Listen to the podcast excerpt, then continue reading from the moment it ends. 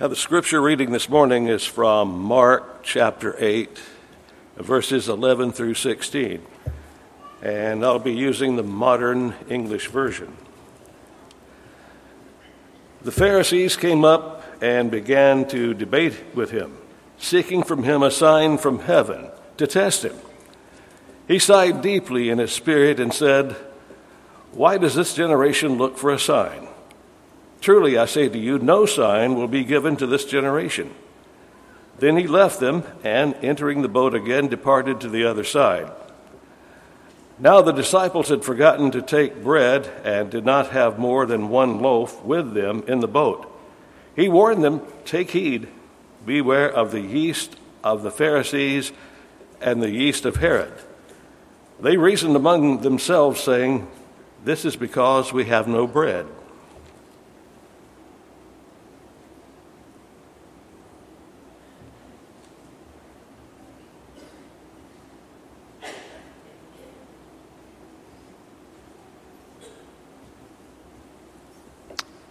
Let's pray. Oh, holy God the creator of all universe, Lord of lords, King of kings.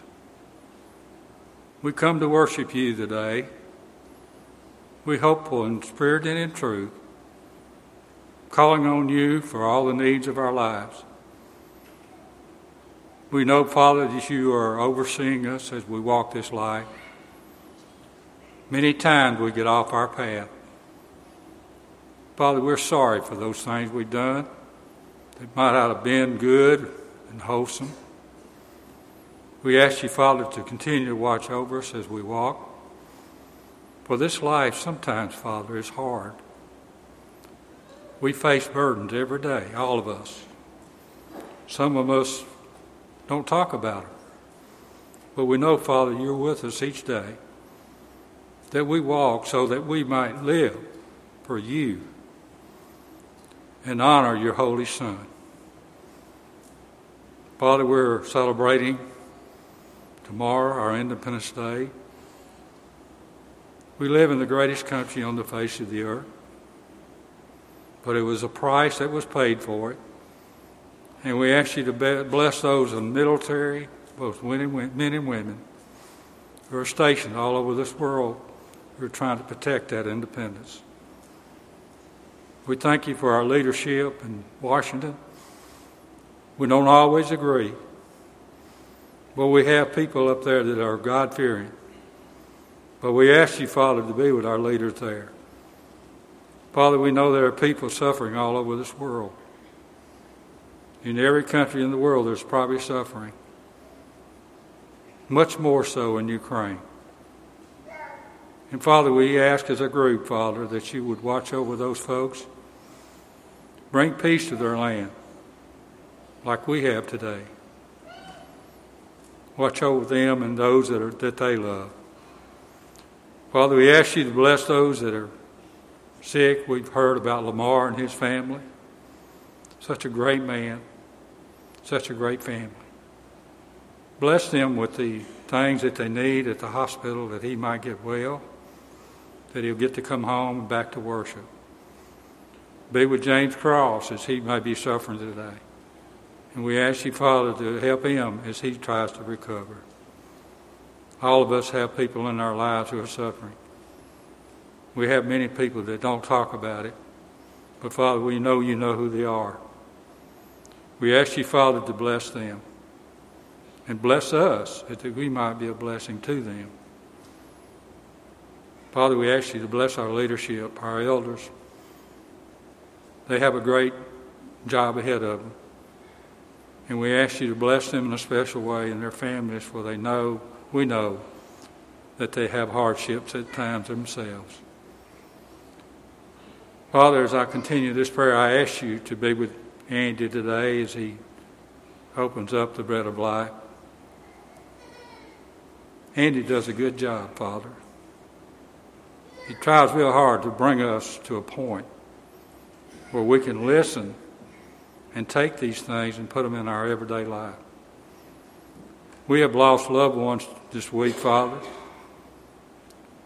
I can think of the Holcomb family, the Brown family, and others who have lost loved one. Put your loving arms around them and comfort them as only you know how. And help us to be an encouragement to them. Thank you, Father, for this family of God, this church family that worshiped here. And we ask you, Father, to bless each and every one. And if there's one in this audience today, Father, who's not a part of our family, we pray that today might be the day that they become a member of our family. Watch over us now, Father, and continue to love us as we love you. In Christ's name, amen.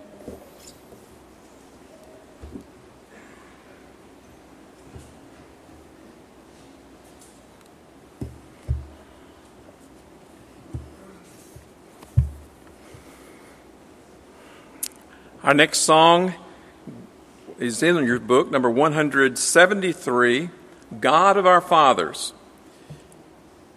This song, written in 1876, was shortly after that voted by Congress to be our national hymn of the United States.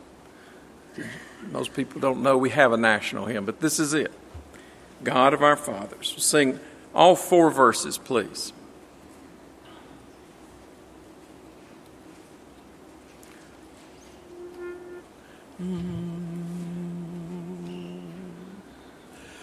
God of our fathers, whose almighty hand leads forth in beauty all the starry band of shining worlds in splendor through the skies. Our grateful songs before thy throne arise.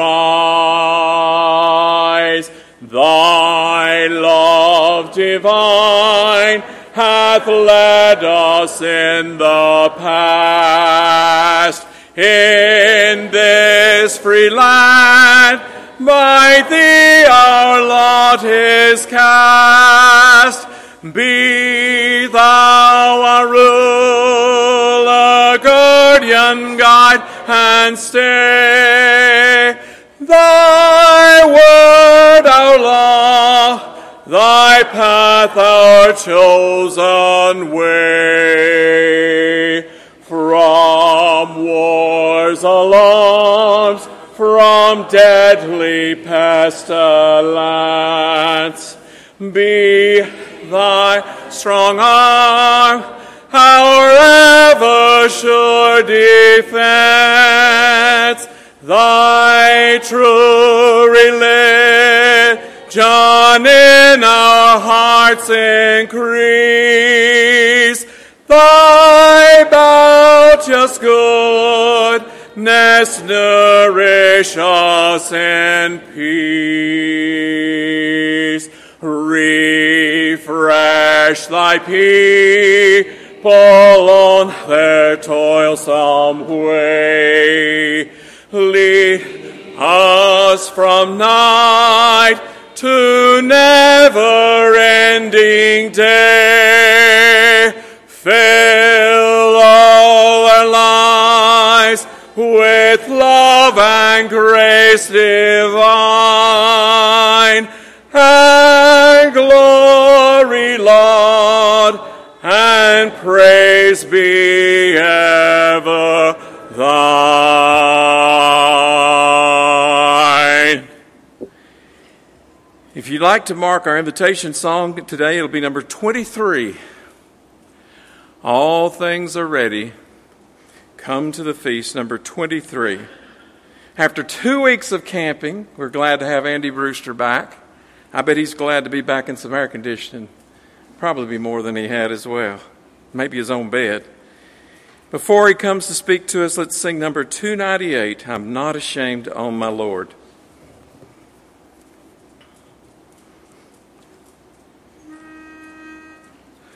Mm.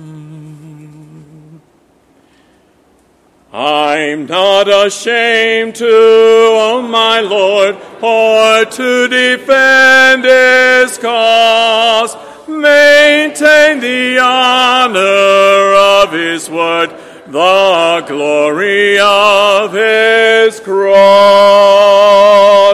Firm as his throne, his promise stands, and he can well secure what I've committed to his hands till the decisive hour. Then will he own my worthless name before his father's face and in the new Jerusalem appoint for me a place.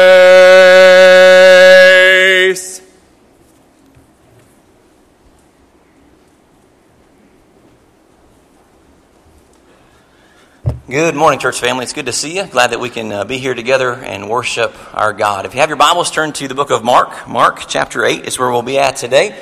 Uh, certainly glad that everyone's here. If you're visiting with us, thank you for being our honored guest. We are thankful that you have taken the time uh, out of your week to start your week the best way that you can, worshiping God, and we're glad that we can do it here together. If you don't have a Bible, uh, there are some uh, Bibles in the back of the pew in front of you. They're the black book there, and if you want to use one of those, Mark chapter 8 starts on page 843. So if you want to turn there, uh, please go ahead and do that. Uh, listen to Jesse's lesson last night. He did a great job talking about the, the passage of Scripture that he was to cover in Mark chapter 8 as we, uh, Mark chapter 7, as we continue this series we've been doing this summer of who is this Lord we love? Who is this Jesus that we have decided as a Christian? If you're a Christian this morning, you have decided you've named Jesus as your Lord and you have told him that he's the ruler of your life that He's the one who's going to help you make the decisions, guide your decisions, and that you're going to follow Him to the best of your ability. So we want to continue that, thinking about who is this Lord that we love. And we'll do that in Mark chapter 8 here in just a few minutes. We uh, noticed as we walk through the book of Mark that Jesus, in this point of, of Scripture, he's traveling across the Sea of Galilee. Uh, from one side of the sea to the other, and he's been teaching on both the, the Jewish side, the western uh, shore of the of the Jordan, where the Promised Land is, and he's traveled over to the eastern shore. And a couple of chapters before this, in Mark chapter five, he healed a man there in the Decapolis, or the, this area of, of of ten cities that were predominantly Greek uh, predominantly Samaritan, so they may have had, they certainly knew about the Jewish religion, but they weren't Jewish religiously. Uh, they may have had some Jewish blood in their, their family line, but they weren't followers of the God of the Hebrews. Most of them weren't anyway. But you'll remember, probably from a sermon a while ago, and certainly from Mark chapter 5, uh, that he healed a man there. A man who had a legion's worth of demons. He had tons of demons within him, and Jesus heals him. And maybe you'll remember that at the end of that, uh, this man, of course, totally changed. He'd been in, in a, uh, a terrible spot. He'd been living in, in the tombs. He'd been uh, gnashing himself and hurting himself. And, and, and he was so strong that chains couldn't hold him and no one could hold him down. And he's completely changed because these demons finally leave him and he's no longer under their influence and he wants to go with Jesus. And Jesus says, No, you can't go with me, but what I want you to do is to go back home and to tell people about me. And then we get to Mark chapter 8, where Jesus is going to interact with another large crowd. And we can perhaps make some assumptions here that at least some in this group of thousands of people are here and have heard about Jesus because of this man who used to be with the legion used to have the legion of demons within him. So that's where we're at now. We're on the eastern shore of the Sea of Galilee. Jesus is there with his disciples, no doubt many of his apostles, but perhaps even more disciples are traveling back and forth with Jesus. And let's start in Mark chapter 8 and verse 1. Hope you have it there. In those days, so during this time, when there was again a large crowd and they had nothing to eat, Jesus called his disciples and said to them, I feel compassion for the people because they have re- remained with me now three days and have nothing to eat. So we see that, that, Jesus again, as, as is happening now, he's not even going into cities. He's not going to where the, the people are. The people are now coming out to him in the wilderness, in the desolate places by the, by the sea. He's not going into cities anymore because it's just too crowded and he wants to be able to talk with people and interact with people and in the cities it's it's just too much So now this large crowd is here. We find out later here in just a little while that it's about 4,000 people. And, and they come to Jesus, and now they've been with him for three days. Just think about that. They're away from home.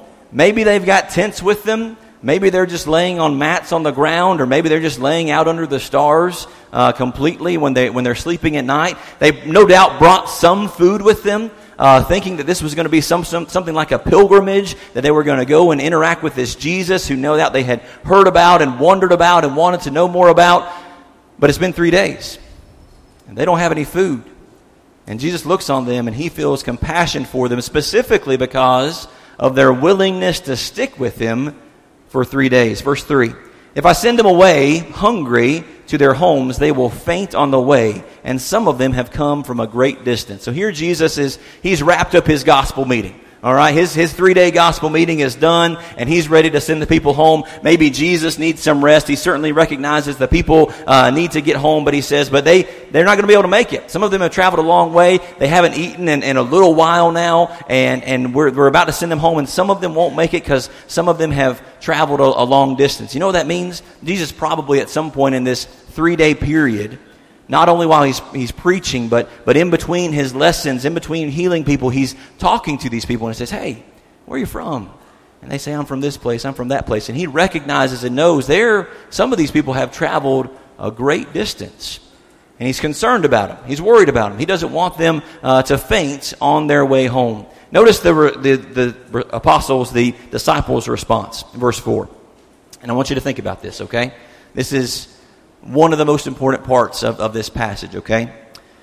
And his disciples answered him, Where will anyone be able to find enough bread here in this desolate place to satisfy these people? We're going to get to it in a minute. But I, I can imagine Jesus' response as he probably just looks at them, hoping that they will think about the words they're saying. Because if, in Mark, if you go back a couple of pages, maybe just one page in your Bible to Mark chapter 6, I don't know exactly how much time has passed between what happens in Mark chapter 6 and what is about to happen in Mark chapter 8. But in Mark chapter 6, we read the story of Jesus feeding 5,000. And here, I don't know if this is the same disciples. I don't know if this is different disciples. I, I don't know exactly who's answering the, asking the question here. But, but most of these, or at least some of these disciples, have already seen Jesus do something more than what they're asking him to now. And their response is now, in this instance, how can anyone find enough bread to feed all these people? And I just imagine Jesus, at least in his mind, and we're going to read about it, that he is definitely dumbfounded by their lack of faith, by their lack of understanding that who can find? How can anyone find? And Jesus could have just said, I can. You know I can. I've done it before. Why in the world are you struggling with this lack of faith?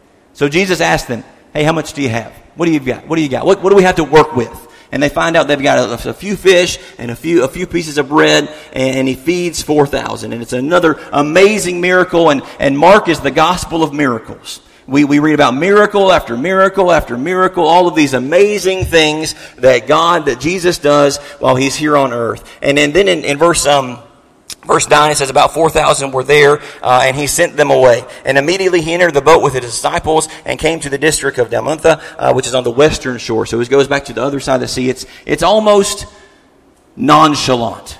He feeds miraculously 4,000 people, and then the Bible just says, and he sends them home. And he gets in the boat and he goes other side.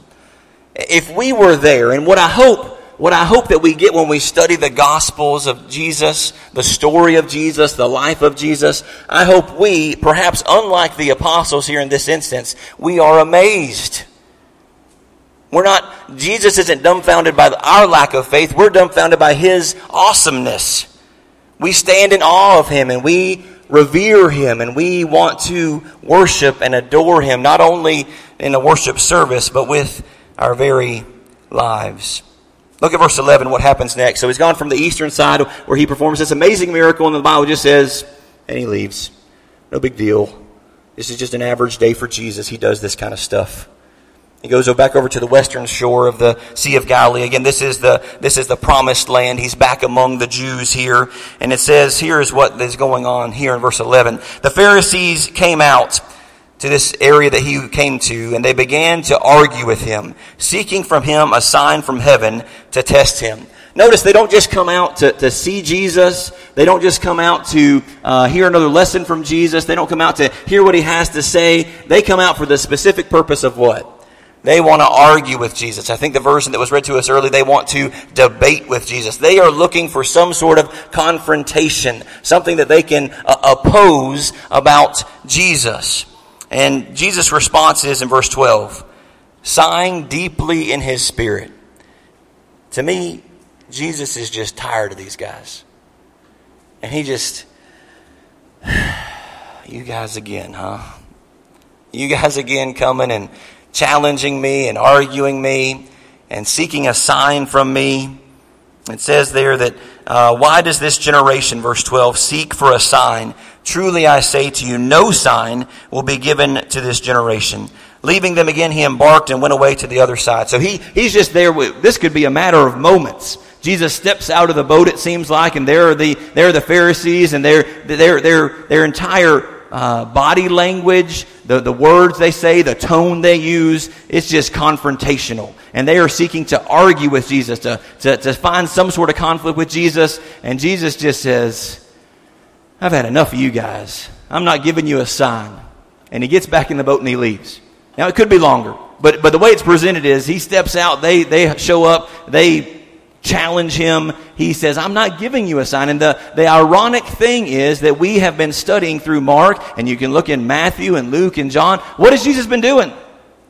He's been giving them signs over and over and over again. He's been healing people and he's been uh, forgiving sins. He's been doing all kinds of things. He's been giving them signs. In a, in a similar event in, in, Matthew, it says that you, will be given no uh, signs except for the sign of Jonah he was in the well for three days and, uh, and came back. And of course, we know that's an allusion to Jesus' resurrection, death, burial, and resurrection. They didn't realize that at the time, but, but we recognize that from this point. And then in Acts chapter 2, remember the day of Pentecost when Peter is preaching that first gospel sermon? In Acts chapter 2 and verse 22, it says, This Jesus the Nazarene, who has been attested to you by God through signs and wonders and miracles. The point is, they're asking for a sign, and he's already given them many.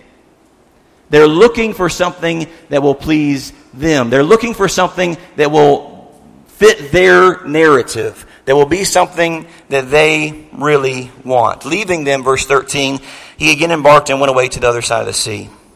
And they, verse 14, they, the disciples, they, some of the apostles, no doubt, had forgotten to take bread and did not have more than one loaf in the boat with them. And Jesus, giving them orders, said to them, Watch out! Pay attention! He wants them to hear this. Watch out!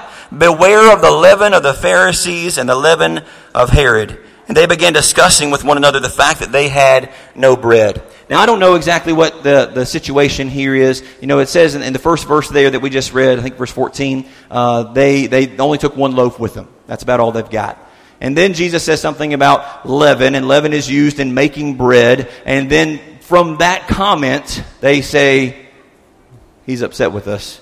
We should have brought more bread. What just happened?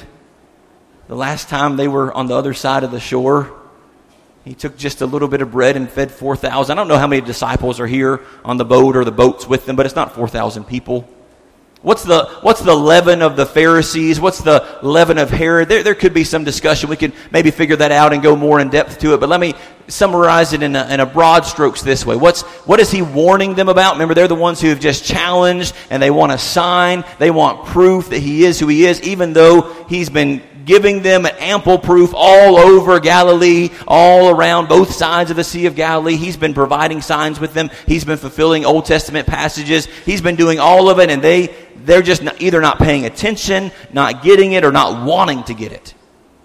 And he says, hey, beware of the leaven of the Pharisees and the leaven of Herod. Let me suggest to you that in broad strokes, this leaven is simply denying God's power and God's place. Jesus had shown them, Jesus had shown the people who he was. That he was, at the very least, a man of God.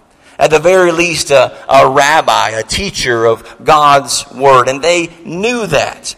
But really, Jesus had shown them that he was so much more than that. He had forgiven sins at this point, something that only God could do. He, he had made it known that he was equal with God.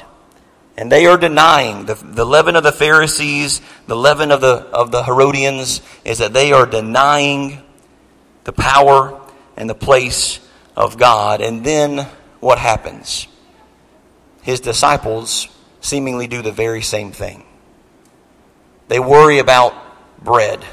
Now, now maybe let's let's give them the benefit of the doubt. If I'm going to give the disciples the benefit of the doubt, I know what they're I know what they're concerned about. They've already had to feed 5,000 with just a little bit of food. They've already had to feed 4,000 with just a little bit of food. So maybe they're thinking, hey, how big's the next crowd going to be?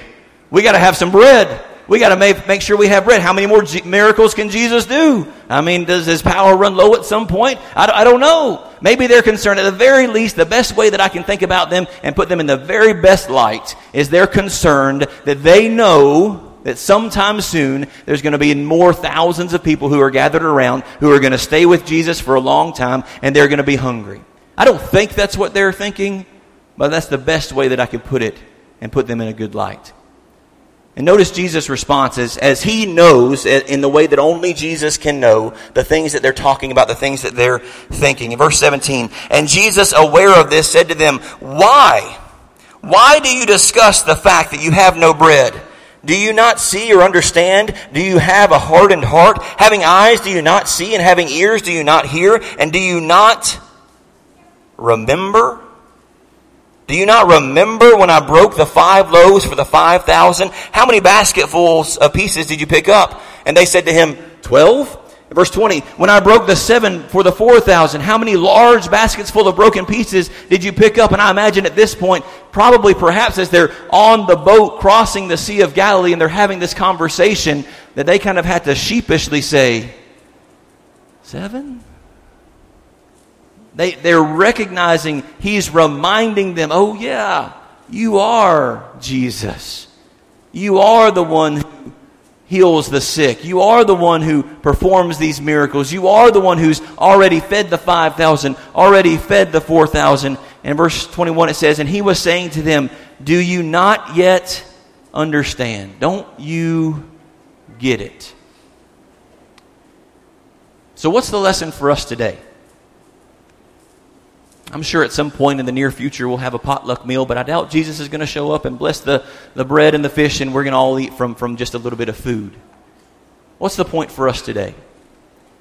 The leaven of the Pharisees, the leaven of the Herodians, and the things that Jesus' disciples struggled with here in this passage was that they maybe not denied for the disciples, but they certainly forgot the power and the place and the presence of God.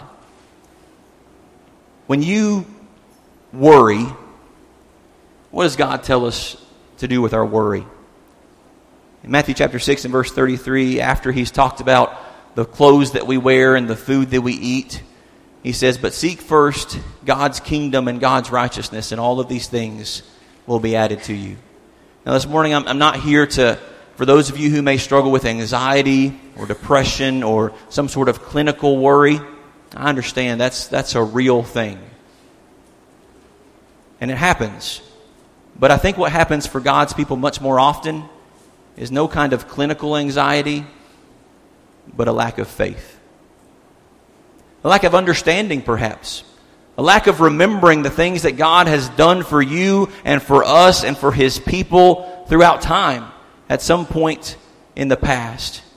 I want to encourage you the next time that you are worried about anything, whether it's worried about health, or worried about money, or worried about your faith, or worried about anything that, that you have on your mind. And I, I know, I know that life is real. And God sends rain on the just and the unjust, and, and, and bad things happen to everyone. I understand there are things to be concerned about. What I want to encourage you is not to worry. Remember what else Jesus says about worry in Matthew chapter 6? Who by worrying can add a single hour to his life? The point is, worrying has never helped anyone. Being concerned is a legitimate thing and something that we should be. We should be concerned about things that are going on in our lives. We should be concerned about people in our lives. But worrying has never helped anything.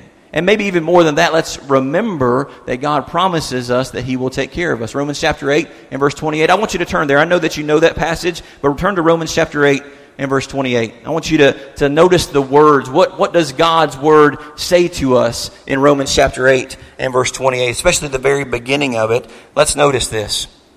Here, Paul talking to Christians in Rome and talking to Christians here in Cookeville today, he says, And we know that God causes all things to work together for good for those who love God, to those who are called according to his purpose. We know that God causes all things to work together for good for those who love God, to those who are called according to his purpose. Two things that I want to really point out. First of all, uh, God causes all things, good things and bad things, to work together for our good and his glory. That is a fact. Because the Bible says that it is. God can use terrible things, God can use great things, and anything that happens in between those two for our good and for His glory. But did you notice what the first part of the verse said? And we know. I can have confidence in the fact that God is going to use whatever happens in my life for my good and for His glory. If I love God and I'm called according to His purpose. And all that means to be called according to His purpose is am I seeking His will? Am I trying to be who God wants me to be? I can know that. I can have confidence in that. I can know that no matter what happens to me tomorrow, God will take me through it. It doesn't mean that it won't be terrible. It doesn't mean that it won't be difficult. It doesn't mean that I won't be sad about it. It doesn't mean that I won't be devastated about it. But it means that God can use all things for our good and for His glory. And that I can know that before it happens. I can know that before it happens. Do you have that kind of confidence in God? Now, we looked at the, the, the disciples and we, we think, I think, certainly, and I think you would too, that Jesus, when they ask, how are we going to feed these 4,000 people? How in the world? Nobody can ever, no one could find enough bread to do this in this desolate place. There's, there's no way. We look at them, we say, don't you remember? Just a couple of chapters ago? Just a few days ago? I don't know how long the time was, but, but I think I would remember Jesus feeding 5,000 people. And they do because they remember the number of baskets, 12, that they took up of extra pieces. They remembered it. They just forgot. It slipped their mind. What in your life has been one of those moments? What in your life did you not see a way forward and God provided a way forward? What in your life did you not see a blessing coming from the situation that you were in, but God brought a blessing? The next time you're in the middle of a tr- struggle or a trial or a difficulty, remember that time and have faith that God will do it again because he said that he will. That's for you as an individual. That's for you as a family. That's for us as a congregation. That's for Christians in this nation and Christians in this world. When we don't see a way forward, when we don't see a blessing possible, remember. Remember, that's what Jesus said. He said to them, Don't you remember? Perhaps he would say the same thing to us today. When we think about worry, when we think about doubt, we need to remember the things that God has done for us, for us in the past. When we, when we doubt and when we worry that God will act, then we're having that same leaven of the Pharisees, or that same attitude the Pharisees and that his disciples struggled with here. We are denying, or we are doubting, or we are forgetting, failing to remember God's power and God's place what I wanted you to encourage you for specifically the next time, and I know some of you this morning is one of those times. Whether you have a sick family member, or you're going through a financial difficulty, or a faith crisis, whatever it is. I know some of us are here today in this room, and we are there during a difficult trial. What I want to encourage you to do, whether it's now or, or sometime in the, in the future, I want you to remember the past. Remember what God has already done for you. I want you to remember the promises that God has made to you and the presence of God in your life. And certainly, I want you to I want to encourage you to pray. Pray to God that He will help you and trust that He will. Let's pray. God, we thank you for this morning. Lord, I thank you for this church family. I thank you for the, the Christians that meet here on the corner of Jackson and Jefferson in Cookeville, Tennessee. Lord, I thank you for our guests that are here this morning. I thank you for them taking the time out of their travel or out of their day this morning to be with us here as we worship you. Lord, we, we look to the Bible. And Lord, help us to, to trust that it's more than just a story. It's more than just a, a fairy tale. That some 2,000 years ago, you stood on the shore of the Sea of Galilee. You looked out on a people and you felt compassion for them. You were worried about their physical health. And you fed 4,000 people miraculously. Lord, help us to, to trust in that. To trust that this thing that seems impossible really happened. Lord, help us to remember times in our lives where maybe it wasn't miraculous, but it was certainly divine, that you acted in our lives, that you brought about good things in our lives when we could not see a way forward. And Lord, help us to remember those the next time that we don't see a way forward, the next time that failure comes our way, the next time that difficulty rears its ugly head, the next time that Satan tries to distract us from who you are. Thank you for being a good God, a good Father, a good Savior. Help us to trust in you and love you always. We pray these things in Christ's name. Amen. This morning, do you trust, do you believe that Jesus is the resurrected Son of God? If you're willing to believe that and confess that not only with your words but also with your actions, then you can be baptized into Christ for the remission of your sins. If you're interested, or this morning, if you're if you're in a state spiritually or emotionally where you don't see a way forward, where you don't see a blessing possible, there is a way forward. And it's through the blood of Jesus. Jesus says he's the way, the truth, and the life. And no one can get to the Father except through him. If you want to come to Jesus this morning, whether you're a Christian who's wandered away or someone who's never put on Christ in baptism, and even more important than that idea, someone who's never claimed to be a follower of Jesus, we want to encourage you and help you to become those things this morning. If you have any needs at all, we invite you to come as we stand and sing.